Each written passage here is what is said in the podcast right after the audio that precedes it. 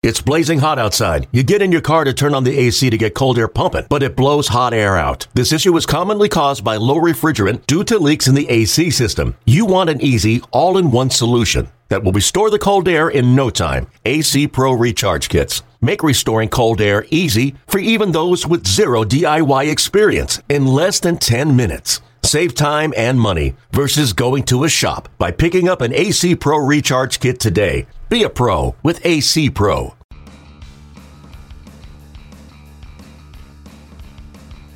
You're listening to MLB.com Extras, brought to you by MLB.tv. It's baseball everywhere.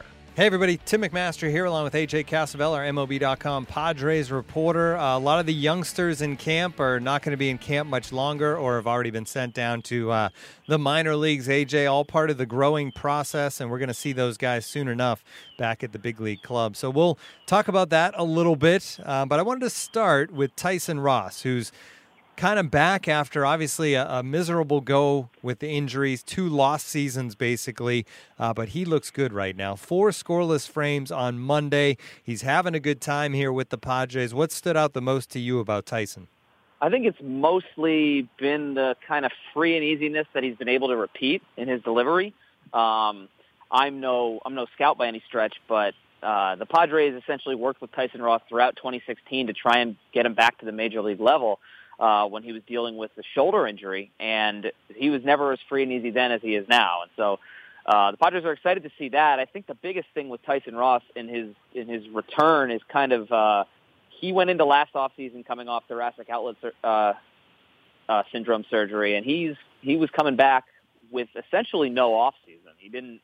He he accelerated everything probably a bit too fast. He got back on the mound as fast as he possibly could, but um, he struggled with the Rangers last year. This this offseason, he had a I w- I wouldn't even call it a normal offseason. He went harder during the offseason than he normally does in terms of his throwing program, and he feels he says he feels pretty much the way he did when he was pitching in San Diego before the injury.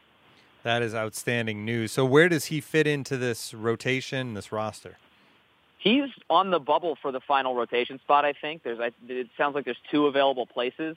Um, I would guess if he continues to do what he's done, which is no sure thing given his his injury history, if he continues to do what he's done so far this camp, if he extends to five innings next time and then six innings, and then potentially goes even longer uh, in his last start before decisions get made, uh, I think at that point he will have he will have earned a, a rotation spot. Now that that might be a big ask for a guy coming off injury, but uh, he's got the biggest upside, I think, of anyone else in that in that kind of mix. And Just in the in this in the fact that he was a former All Star. He's competing with he's competing with guys who who maybe don't have the kind of stuff that we've seen Tyson Ross have in the past. Yeah, and I think everybody would be excited to see him back like that, and, and just feel good story, a comeback guy for sure. Uh, MacKenzie Gore is obviously the future. There's a lot of young pitchers that are the future for the Padres, but nobody's got more upside than MacKenzie Gore, their first rounder. He went in an intra squad game up against Dinelson Lamet.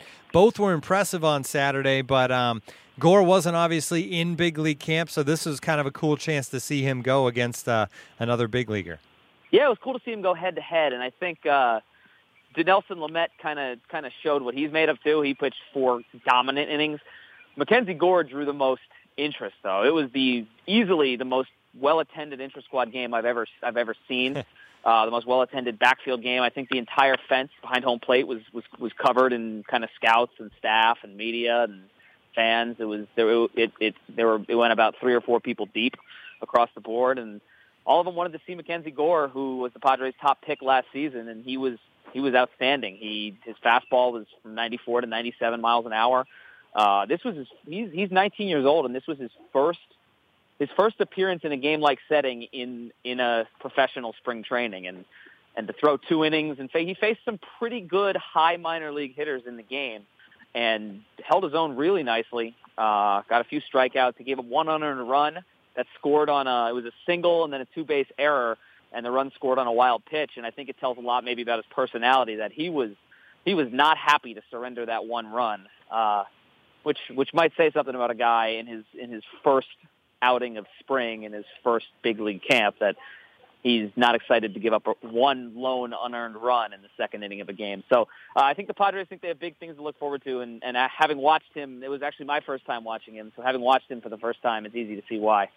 And for high school kids, sometimes they move slowly through the minors, but it seems like he may push the envelope a little bit and get on a, an accelerated track to San Diego. Obviously, this is his first full pro season coming up in 2018. Guys that are ahead of him as far as young pitching goes Cal Quantrill, Joey Lucchesi, Eric Lauer, and they kind of all went through a, a, run here before they eventually are going to make their way down to the minor leagues. But they've all impressed as well. I mean, you got to be excited to see these guys. But the last time out for each of them, scoreless outings for all three. They're probably destined to head down to the minors, but they left a really good. Uh, Quantrill has already been sent to the minors, they, and and the other two are probably going down soon.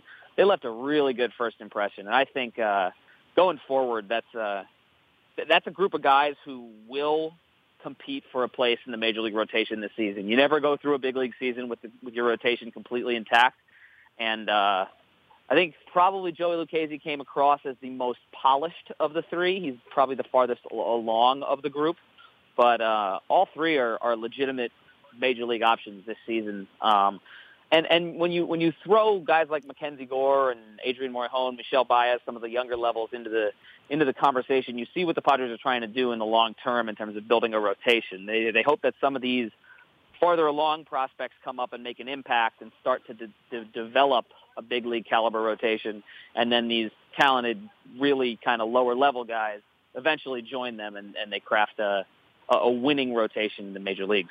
Yeah, it could really be special for years, and to have homegrown talent like that, which will be inexpensive for a while, uh, really helps you out as well. Uh, Freddie Galvis and Jose Pirela, uh, obviously mid infield options here for this Padres team, and you have a story up on the site that these guys have known each other for a long time. They go all the way back to their teenage years, like 16 years old uh, in Venezuela, and now reunited a little bit, but they knew about each other way back then.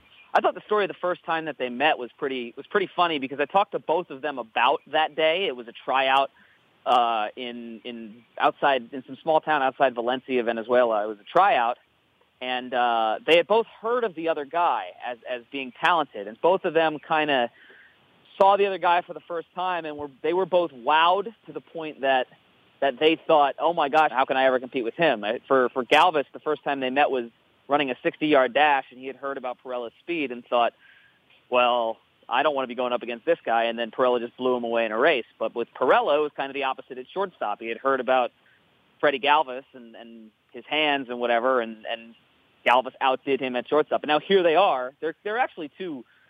Even though they're, even though they're good friends, they're entirely different baseball players. Freddie Galvis is as smooth as they come at shortstop. Jose Pirela is is pretty graceless at second base. Uh, he's he's a, he's a solid outfielder, but at second base he has some work to do.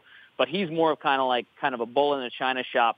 The way he the way he approaches his at bats, the way he runs the bases. He's he plays with reckless abandon. That's fun to watch, and and the, the, mutual respect between the two is is what I gleaned the most from from talking with them, and and that runs off the field too. Their families are now close. Uh, I believe Pirela's I believe Pirela's wife is Galvis's uh, daughter's godmother. So uh, there's there's some mutual respect on and off the field between the two players and the two people.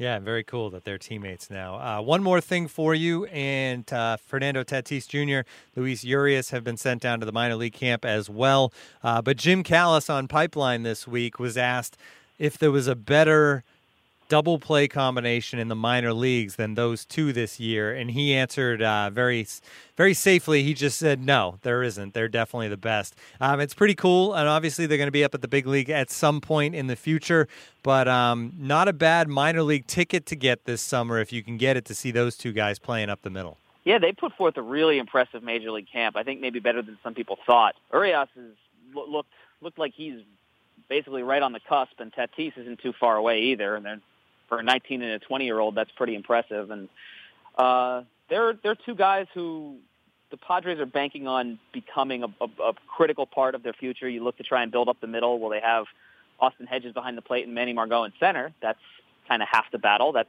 the Padres feel they have they have anchors there. And then at shortstop and second base, Tatis and Urias have a chance to slot in in the very near future. And and they both look really impressive. Tatis Tatis uh, already kind of looks like a big leaguer in the stature and the way he carries himself. The the fact that they got sent down, I think they were sent down with a message: Hey, if you keep working hard the way you have, uh, it won't be long before you're you're a San Diego Padre again.